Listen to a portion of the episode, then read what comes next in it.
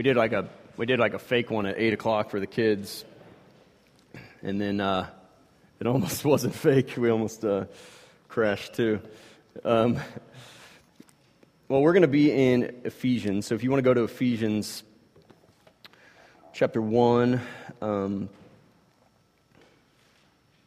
Ephesians chapter 1, 15 through 20. I think one of the things that um, I'm kind of a nerd when it comes to like New Year's and those types of things, because um, I'm like I think way too deeply and analyze my life way too much. Um, and um, but one of the things I think is really good as believers is that there be times um, it doesn't always just have to be at the beginning of a year, but there be times when we evaluate um, and, and think about the journey that we are on. Um, I love the, the quote, I think it's by Zig Ziglar. Um, if you aim for nothing, you'll hit it every time. Um, and uh, it's really true. Um, at the same time, though, it's amazing how often God does a work in us apart from us really knowing what's happening, right? Like, like we can, like, kind of we're going to talk about prayer, and the last thing I want to do is make you feel, like, condemned, and, because all of us are like, gosh, we should pray more, right? Um, and even in our weakness and even in our weak, frail pursuits, God is doing a work deeper than our best efforts could afford us.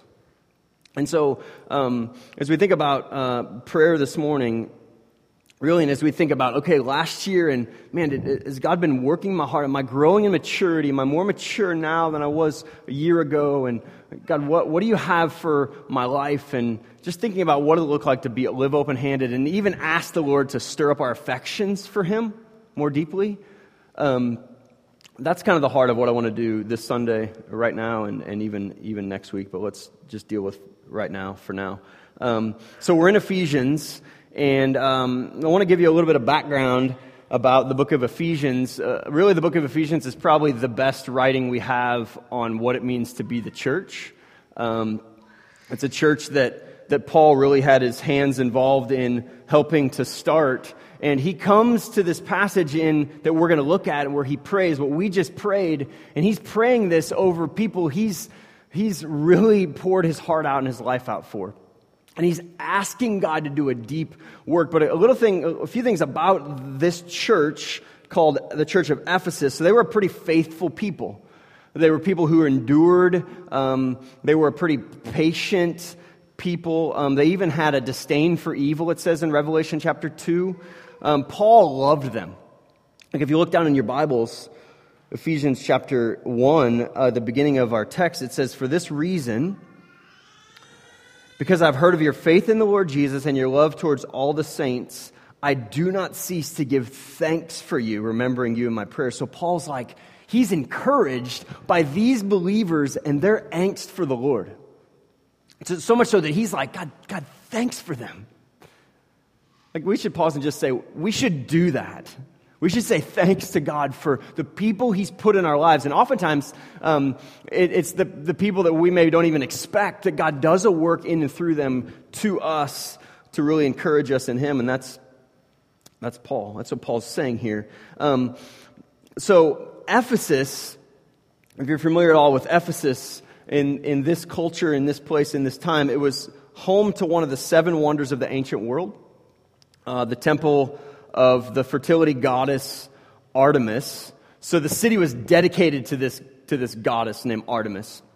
And so part of what Paul's praying for here that we're going to, I'm kind of giving you this as we begin to look through this prayer, you can think about what's Paul's audience and who, who are these people dealing with, right? There's times like we'll talk about and we'll pray through, and how do we as a, as a people live life and engage life in, in, a, in St. Louis? Where violence is happening, where, you know, post Ferguson and all these, we've spent a lot of time praying. And who are we to be as God's people here where He's called us to be? And how are we to pray? That's what Paul's doing here. He's going to pray and he's going to lead these people in light of what's going on in their, in their culture, in their immediate context. And their immediate context is that there's this belief that, that this false teaching that there's a way to know God and a way to know, like, the divine apart from actually who God is.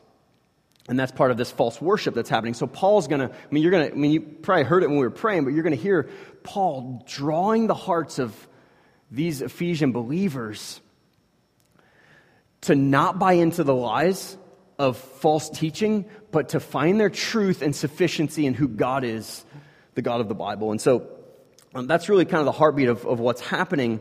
But one of the things we're going to see, um, or if you, if you, you don't have to go there now, but in Revelation chapter 2, the book of uh, the church in Ephesus actually struggled to keep God as their first love.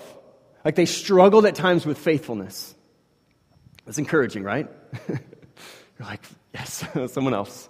Um, someone else. And so here, as we dive into this prayer, we're going to kind of take it a, kind of chunk by chunk, but he, really twofold. Here, here's two things I want to do is I want to put this kind of prayer over us as like the truth about, I just want to kind of analyze the truths that are in this prayer.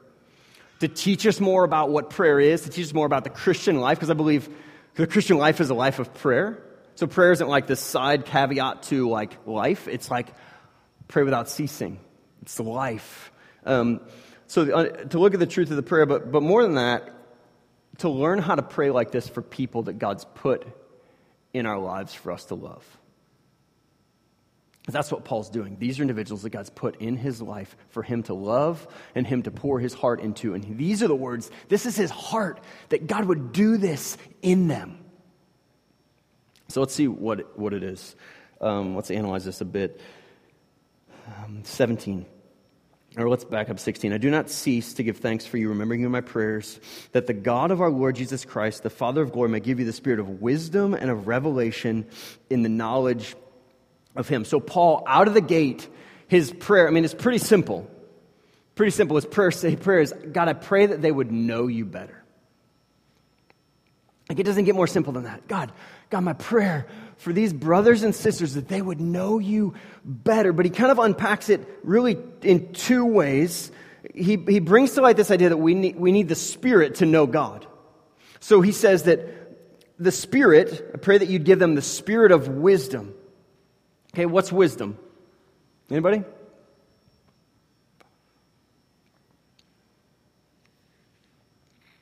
The capacity not only to understand and know, but to actually walk out right? To actually live out um, this call that God has on our lives, okay? Um, have you ever struggled with this reality that, like, I'm smart enough to run my own life? All of us have, right? Like, we, we get in this mode where it's like, I, I got this. And even when we know we don't got it, we say we got it, right? Um, it's crazy because, like, that's taking a posture of sovereignty. That's what prayerlessness is. It's a posture of sovereignty. It's saying, like, I'm bigger, I'm better, I know, I'm, I can handle this. Okay, but Paul here is diving into really this, not only like to know what to do, but then to how to actually do it. Right? Because we could talk all day long, and Paul's praying that God, they would, these believers would know him better. We could talk all day long about like, we know we need to do something. But it doesn't change it unless we actually do it, unless the Spirit of God comes and works in our hearts, right? Like, so we can, we can think on this idea of prayer and like, I should pray more, um, you know, or as if like hitting the snooze is some uh, hyper spiritual way to engage in like dream prayer or something crazy like that, right? Like, we can know something, but apart from doing it, what does knowing it accomplish? Nothing, essentially. Right? It's like you can think healthy thoughts while you're eating all this sugar. It doesn't make the sugar good for you. Right? So Paul's saying, we need the Spirit of God to bring wisdom. That's what he's praying for these believers. We need the Spirit of God to bring us wisdom, and it actually takes walking out what God's revealing to us. That's what he's saying. That you may give, that uh, let's see, that the God of our Lord Jesus Christ, the Father of glory, may give you the spirit of wisdom and revelation to know him better in the knowledge of him. Um, I think one of the most um, one of the most basic prayers we can pray is God, help me to know you. Because where, where we're honest about where we don't know God or where we don't understand, where we're desperate for God to speak into our lives and our hearts, I think that's the most prime spot for the Spirit to come and show us who He is and show us wisdom. Um, but the other thing is revelation. That's what it says, right? That the Spirit of wisdom and revelation. I love this one. Um, so we talked about this, this dedication of the temple to this goddess named Artemis. So, this is one of the cultural things. You could imagine some of the false teachings and some of the false doctrines that are coming out of this cultural reality that's going on in Ephesus because of idol worship, because of false gods. Okay? Revelation in this text, what Paul is praying for these believers is that they would see life in a way that they didn't know existed. Like, hear that. Like, that's awesome. Like, he's praying that they, that they would see, that they would have a perspective on life that they didn't know they could have. Okay, have you ever seen um, the show um, Extreme Home Makeover? Okay where you have this like piece of trash home that like these people these guys and gals come in and they're like crazy architects and designers and they come in and they just like redo the whole thing. And you get kind of bits and pieces you know that you see them redoing but you, you don't really see the finished product. And then at the very end they take i don't know whoever it is the, the person they're doing the home for whatever they get put them like behind this big bus right? And then the guys like move that bus. Come on you guys seen this? It's like i know it's not on anymore but like Okay, well, pretend that you've seen this because uh, apparently this is a horrible illustration, but spirit of wisdom, come on. Um, and what happens? Like, they reveal the home, and it's like unbelievable. Right? Like, how, like, you could never have dreamt up or imagined that they could have taken this piece of dump and turned it into what they turned it into. And they moved that bus away and it's revealed in a way that you, you never could have imagined. Okay, now, that's what Paul is praying for these believers. Is that they would see life, is that you and I would, would have a revelation through the Spirit of God that we would see life in a way that we didn't know existed. You know how that happens? Through prayer through prayer, where we, we ask, the, like, what if I told you, like, there was more to your life than you knew? But I didn't know what it was. But I knew someone who did. Like, what would you do? Like, what if I told you that, like, there was a deeper way to live, that God had more for you? I don't know what that looks like for you. I don't know what that looks like for me. That's what Paul's praying revelation to uncover, to take out of hiding. A perspective that we've never seen or never known. I'm not talking about unraveling some mysterious truth in the Bible that no, no Christians for all of time have ever known. I'm talking about growing in our understanding and maturity of the Lord. It'd be like me saying there's a, there's a treasure in your backyard and it's worth a whole lot of money, but you, you just didn't really take the time to dig it up right? Like, like the pursuit of God and the pursuit of prayer is the greatest treasure that we have. Isn't it just so much easier oftentimes to just listen to the radio when you're in your car? Um, or to hit the snooze, or to just resort to Netflix, because there's a lot of really cool things on Netflix, let's just be honest. And to not be intentional about, man, I, I'm just going to pause right now in my day. I'm going I'm to I'm to put things aside just for a minute. God, reveal yourself to me. God, teach me. God, I don't know what you're doing. I don't understand what you're doing. I need to see differently. That's what Paul's praying for these believers. Let me ask you these two questions Are you seeking to know God better through prayer? And who are you praying this for? Gosh, use the Bible, use the scripture to pray the will of God. Um, let's look at the next phrase.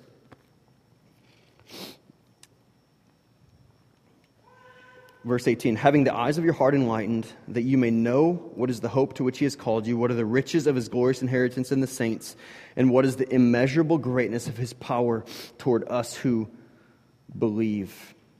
Let's focus in on the phrase, having the eyes of your heart enlightened. Um, does anyone find that phrase odd? It's weird. Like, can we just be honest when we come to stuff in the Bible that's weird and just say it's weird? It's weird. Does anybody know anybody that has a heart with eyes on it? No. So, what, like, what, what is Paul praying? Because there's no eyes on my eyes are here, my eyes aren't here. But Paul's prayer is that these believers and that you and I would go from a place of seeing with our heads and seeing with our heart. Would go because here's what's crazy. That's how God sees. Like we live in a we live in a culture and a context where everything's about the outward, right? Everything's about like what's going on out here, like how do you look and like are you presentable and how like all these different things and is are people in awe of your life? Like do you live a tweetable life or an Instagrammable life?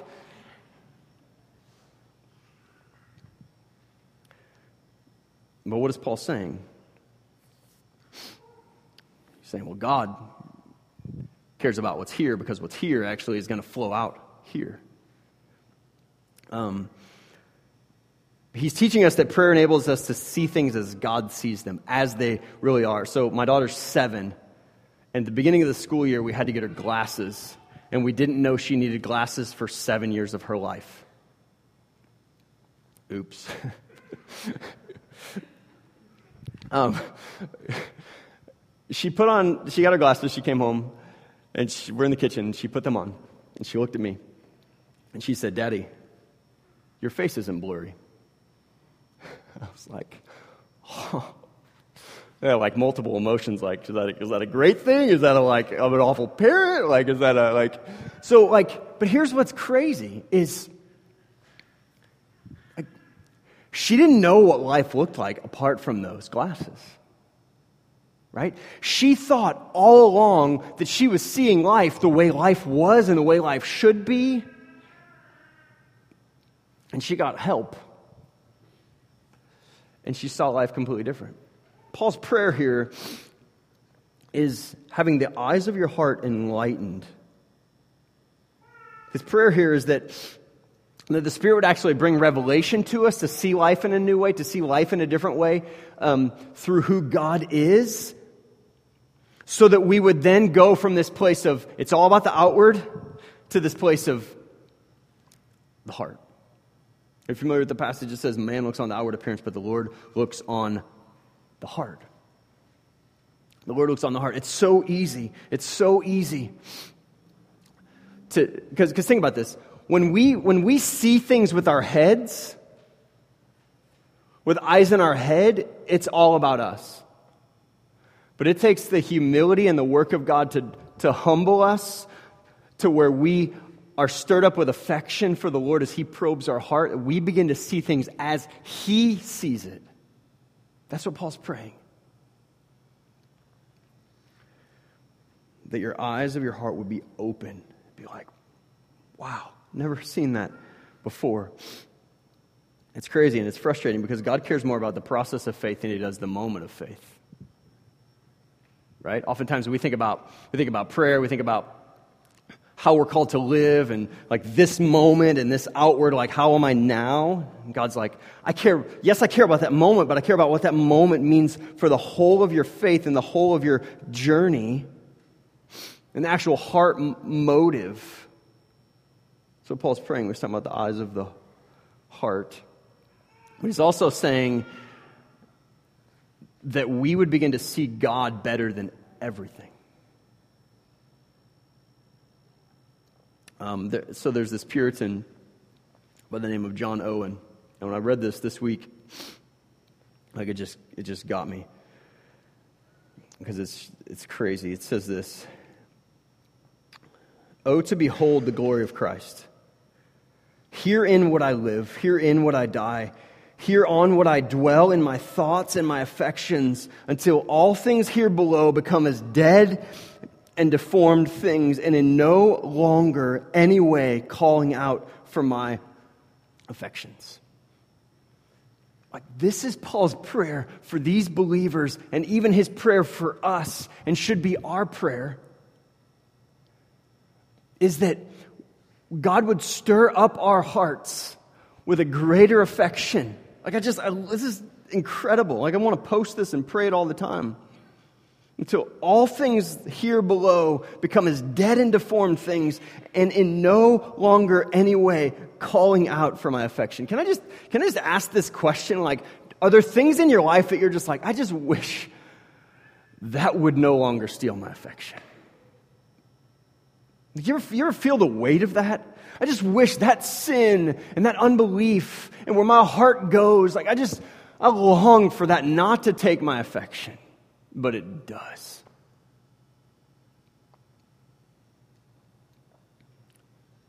Can I just say that's a holy angst and a healthy angst for the believer? And it's a, it's a cry to the Lord that he hears, even though we don't think he hears it.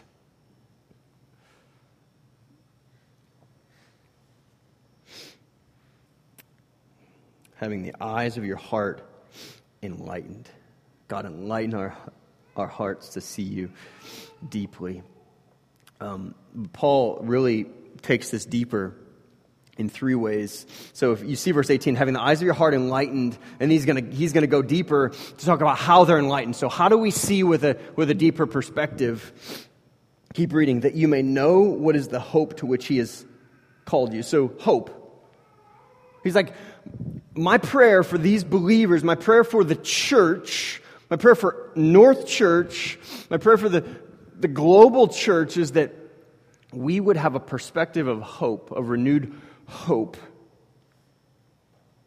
that you may know what is the hope to which he has called you. Isn't it crazy that oftentimes when we pray, as Paul's not doing this here, which is why I'm pointing this out, when we pray, we make prayer about answers, not about the journey to hope. We just want God to, like, do this now, do this now. God, I'm waiting for you to respond. I need an answer. And God's like, no, like, this is about hope. This is about, about you journeying that we would be a people that learn to find hope where He's called us. First and foremost, we'd learn to find hope in Him, right? Because He is our hope. Not like a, like, oh, like I hope, you know, like I hope He comes through, um, but like this confident expectation as sure as the sun rises, that He is God and He is good, and He's called us into His presence. But secondarily, finding hope in where He's called you. Where's He called you? Where are you at in your life? What is God leading you to live out and leading you to do? There's where you will find His presence. And where you try not to find his presence in those things, you're really abandoning hope. listen to how Paul writes it in Ephesians 2.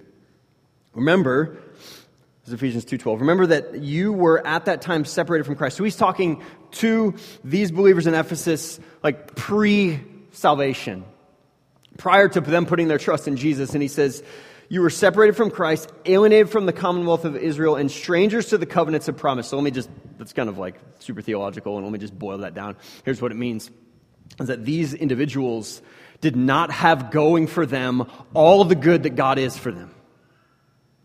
They hadn't said, God, I'm yours.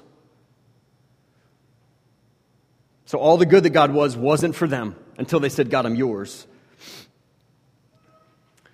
And what did that afford them? What does it say? Having no hope and without God in the world. So, the most hopeless reality uh, is a life lived without God. Is when we try to go about our day apart from God, apart from God, I need your help. And what happens to the church of Ephesus? We, we learn from Revelation chapter 2 that they'd begun to forsake their first love. So there's this, there's this stirring that Paul's praying for, that they'd find hope. But here's what's crazy. He says that, that they would know it, right? You see that? Like, that you may know what is the hope to which he's called you. Okay, so um, have any of you been on vacation to like a really, really, really cool place? Where, where have you been? Bali. I don't even know where that is. Indonesia. Indonesia. Anybody else been to Indonesia on a vacation? Okay. some people are like, put your hands down. okay. Um, when's the next one? when's your next vacation? We're, we're all going with you. Um, so, so if I said, if I said, um, what would a vacation to Indonesia be like? We, we could respond in one of two ways imagination or reality. Maybe, maybe we should go with like vacation to Branson. Maybe that would be a, little bit easier. because, yes. But, um, no, so we, like, we could speculate and like, okay, there is such a thing as a vacation to Indonesia. Um, many of us have just have not experienced that. And it's probably amazing. And like, we could speculate that imagination. But like, like, what was it like?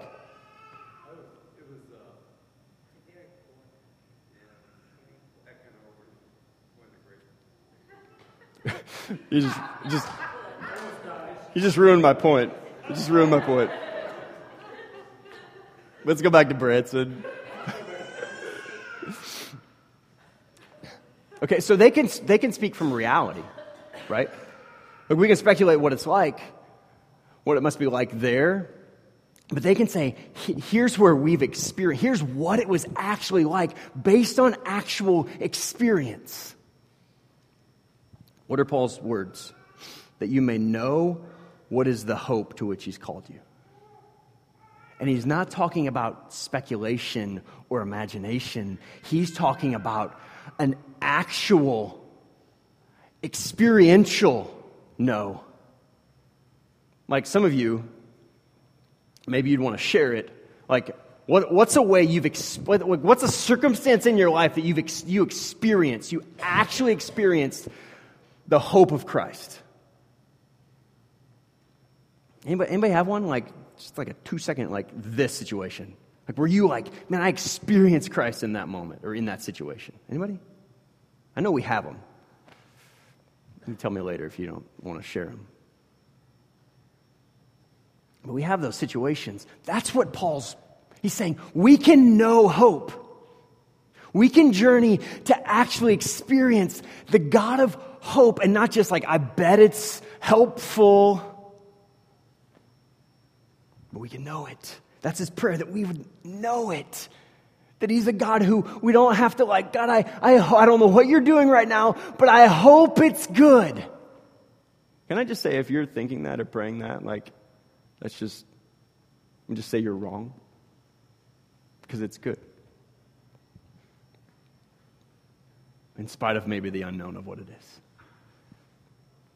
or how something might turn out, it's good. He who began a good work in you will bring it to completion because he's a God of hope that we experience, not that we speculate or imagine about, but we can actually walk in and trust and find that He is everything right where He's called us to be. Gosh, it's amazing. So, so great. Um, the other one is inheritance. Look at the rest of the phrase. Having the eyes of your heart enlightened, that you may know what is the hope to which he has called you, what are the riches of his glorious inheritance in the saints. So, Paul here is really his desire for this church in Ephesus, his desire for us is that we would know how rich we are. Right? Like, like inher- what's an inheritance? It's something that's afforded to you apart from really anything you did. Like you know, like you don't choose to be in the family you're in. like I like because otherwise we could really like let's talk about some of the families we want to be in, right? Like what's whose inheritance do we want to get? Right? But like Paul's saying, gosh, God, help us know how great we have it as your people. That there's no greater inheritance. None. God, help us to get that. So here's what's crazy the church in Ephesus says that in Revelation chapter 2 that they struggled in forsaking their first love. Listen, you walk away from your first love when you stop realizing how glorious it is. You walk away from loving, like when something's glorious, what do you do? You press into that. Like you run after that. Now, you might need some glasses. You might not be seeing properly. I might not be seeing, I might think it's glorious, and I might be running into that and saying, like, yes, this has my affection, this has my heart. And God's like, no, no, no, hold up, hold up, hold up. Like, that's a well that's going to run dry. But the inheritance that comes in your trust and faith in me is glorious. Listen to how Peter puts it in 1 Peter 1 Blessed be the God and Father of our Lord Jesus Christ. According to his great mercy, he's caused us to be born again to a living hope. That's what we just talked about. To a living hope through the resurrection of Jesus Christ from the dead, to an inheritance so he's, he's saved us into, if you're in Christ, he offers this salvation into a living hope to an inheritance that's, these are amazing words, imperishable, undefiled, unfading, kept in heaven for you.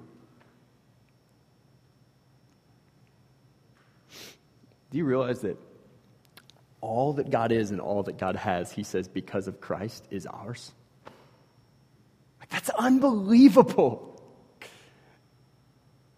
And he's like, feast on it. And how, I, how often we're like, um, God, actually, I have a better plan. So you could just give me a little bit now, and I'm going to go. And like, I think eating with the pigs would be more glorious. it's like, you're familiar with that story, the prodigal son, who by God's power are being guarded through the faith for salvation to be revealed in the last time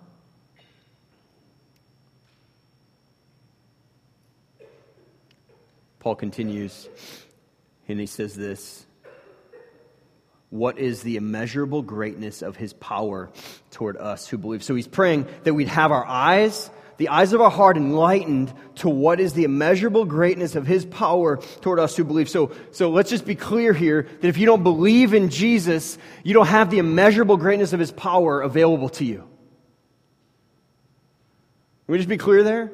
So it's like all that God is, he says, is yours If you want it to be yours. Oftentimes, we don't. But, but notice what he's saying here. Paul's prayer is that our eyes would be changed regarding God's, regarding God's affection for us.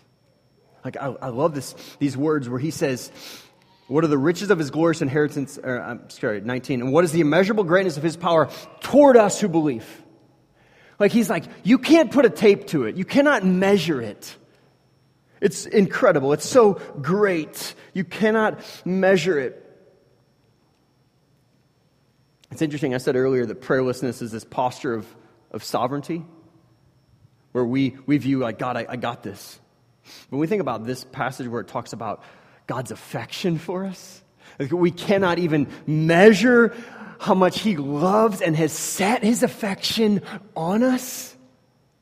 The Lord hit me with this this week that another posture of sovereignty is self loathing or self hatred or like, like, I'm not good enough. Because you know what that does? You know what that does when I do that? is it says, I'm somehow better than God because God set his affection on me. And if I'm not good enough, then I'm somehow like, I'm more sovereign than God that I could say, I'm not worthy of that. Because, like, no, I've pursued you and I've set my affection on you. I'm for you. Why? Look at how the passage ends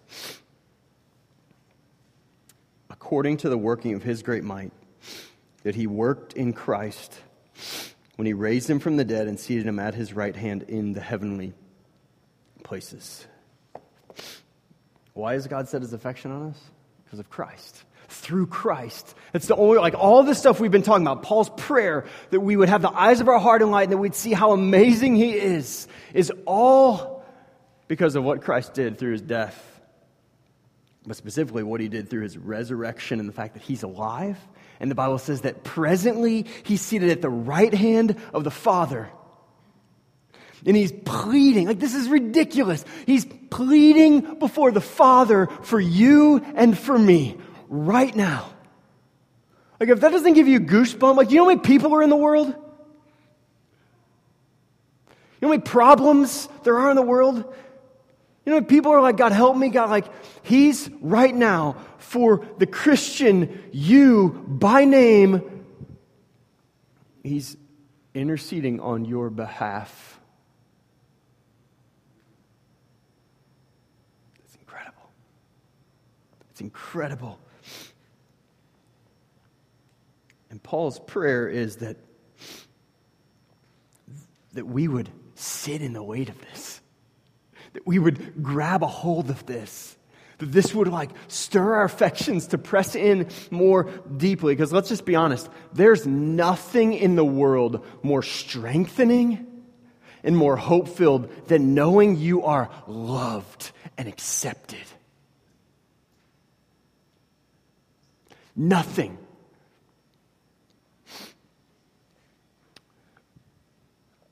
Having two adopted kids, they've been with us two years. They've been without their mom for a year and a half. We still see the residue of their broken love. We still see it. And we probably will for some time, but God's like doing a work in them. But there's a residue of that broken love where sometimes they're like, gosh, am I in? Am I like, am I yours? Like, are you, are you to leave me? Like, am I to lose you? There's that, residue, like that, like, I don't know. Why? Is because the security of love. Gosh, it doesn't matter who you are, it doesn't matter what you do. You are mine and you are loved. That's God. And that's Paul's words and that's Paul's prayers that we'd press into that. So, two questions, and, and then we'll pray this prayer together. How can you more consistently position yourself in a posture of prayer this year? Like, use this. Use this prayer to pray these words. Isn't it like, I read these words and it's convicting because I'm like, man, sometimes I just throw junk up at heaven, like, or God help. Which is fine if that's all you got, right? Like, I don't know what to say. Like, uh, but man, read the Bible and find people in Scripture that pray, and then take those prayers and take the Scripture and pray them to God. Because I read this and I, I feel invited into praying more boldly and more abundantly for God to work. Which isn't me trying to figure out some cool thing to say, which is me like using these words and saying, God, do this in our lives. And, and lastly, who has the Lord called you to minister to like Paul that you will begin praying for them like Paul is praying for them? Why don't we pray these words and then we will uh, we'll respond to the Lord. Um, Let's, uh, I, I want to read them, and then we'll have them, we'll, we'll pray them together. This stuff's just so rich. Uh, it says, You are the God of our Lord Jesus Christ, the Father of glory. And we pray that you may give us the spirit of wisdom and revelation to know you better. We pray that the eyes of your hearts would be enlightened, that we may know the hope to which you have called us that we may know the riches of your glorious inheritance for us, that we may know the immeasurable greatness of your power towards us who believe. Thank you for the working of your great might.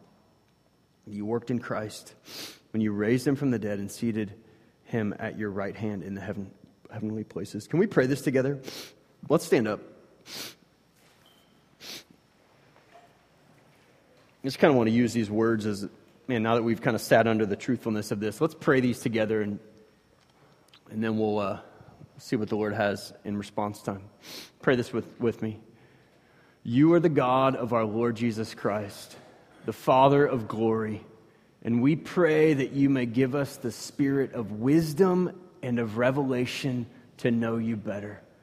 We pray that the eyes of our heart would be enlightened that we may know the hope to which you have called us, that we may know the riches of your glorious inheritance for us, that we may know the immeasurable greatness of your power toward us who believe.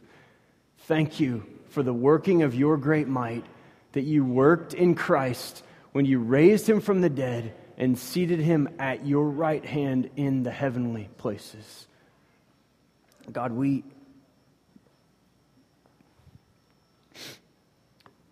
We ask these things of you.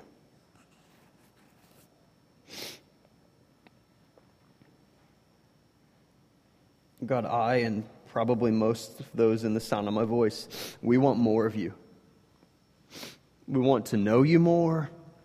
We want to be more devoted to you. We want to trust you more. And God, uh,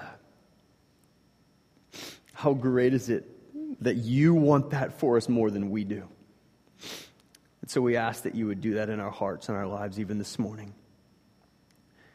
That you would beckon us, that you would lead us to trust, that you'd show us where we're doubting and where we need to surrender, and God, that truly the eyes of our hearts would be enlightened. God, thanks for your word. It's amazing. Thanks for your love. It's so, so healing and so good. Um, God, would you lead us as we respond to the Lord? In Christ's name, amen.